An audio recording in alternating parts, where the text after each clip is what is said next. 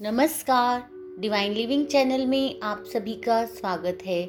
आज हम भगवान महावीर और चंदन बाला के अद्भुत प्रसंग के बारे में बात करेंगे। ढाई हज़ार साल पहले की बात है। कौशाम्बी की सेना ने चंपा नामक नगरी पर अचानक हमला किया। वसुमती चंपा नगरी की राजकुमारी थी। वह राजा दधी बहन और रानी धारनी की बेटी थी। अचानक हुए हमले के कारण राजा दधी बहन युद्ध जीत नहीं सके और उन्होंने भागने का फैसला किया। जब वे जंगल में भाग रहे थे तो उनकी पत्नी व बेटी को सेनापति ने पकड़ लिया। वह दोनों को लेकर कौशाम्बी रवाना हुआ। रास्ते में रानी धारणी मृत्यु को प्राप्त हो गई, लेकिन वसुमती के साथ वह कौशाम्बी पहुँचने में सफल हो गया और उसको दासी के रूप में नीलाम करने लगा। तभी वहाँ से धनवा नाम का एक सेठ गुजर रहा था।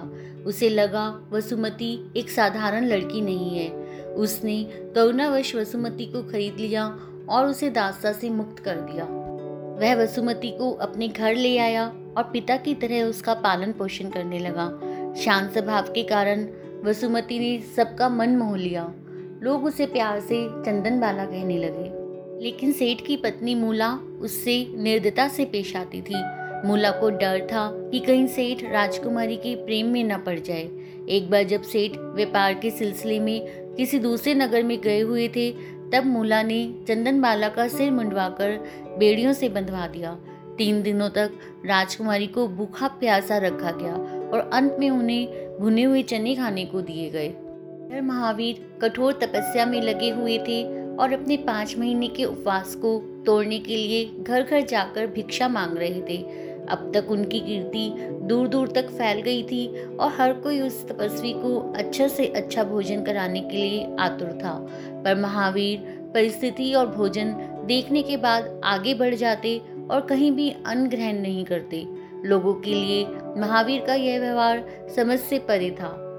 ये नहीं जानते थे कि कुछ खास परिस्थितियाँ पूर्ण होने पर ही वे अपना उपवास तोड़ते हैं। फिर चाहे ऐसा होने में महीने ही क्यों ना लग जाए। महावीर मानते थे कि यदि प्रकृति उन्हें जीवित रखना चाहती है तो वह उनका प्रण ज़रूर पूरा करेगी।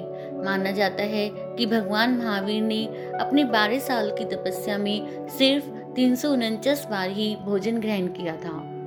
अपनी तपस्या के ग्यारहवें साल में महावीर कौशाम्बी में थे और उन्होंने प्रण किया था कि वे तभी अन्न ग्रहण करेंगे जब वह किसी राजकुमारी द्वारा दिया जाए, जिसका एक पाँव दहली के अंदर और एक बाहर हो, जिसके बाल मुंडे हुए हों, जो बंधनों में जकड़ी हुई हो, जिसकी आँखों में आँसू हो, और वह खाने के लिए भुने हुए चने दे।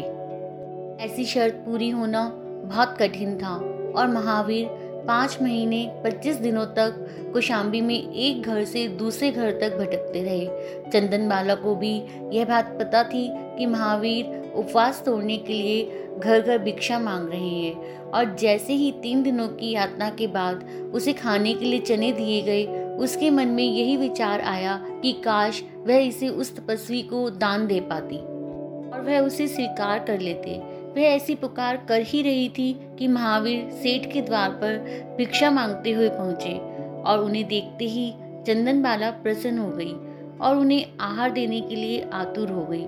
महावीर ने देखा कि इस बार खाने की लेकर उनकी सारी विधि पूरी हो रही है, सिवाय इसके कि चंदन बाला की आँखों में आँसू नहीं थे।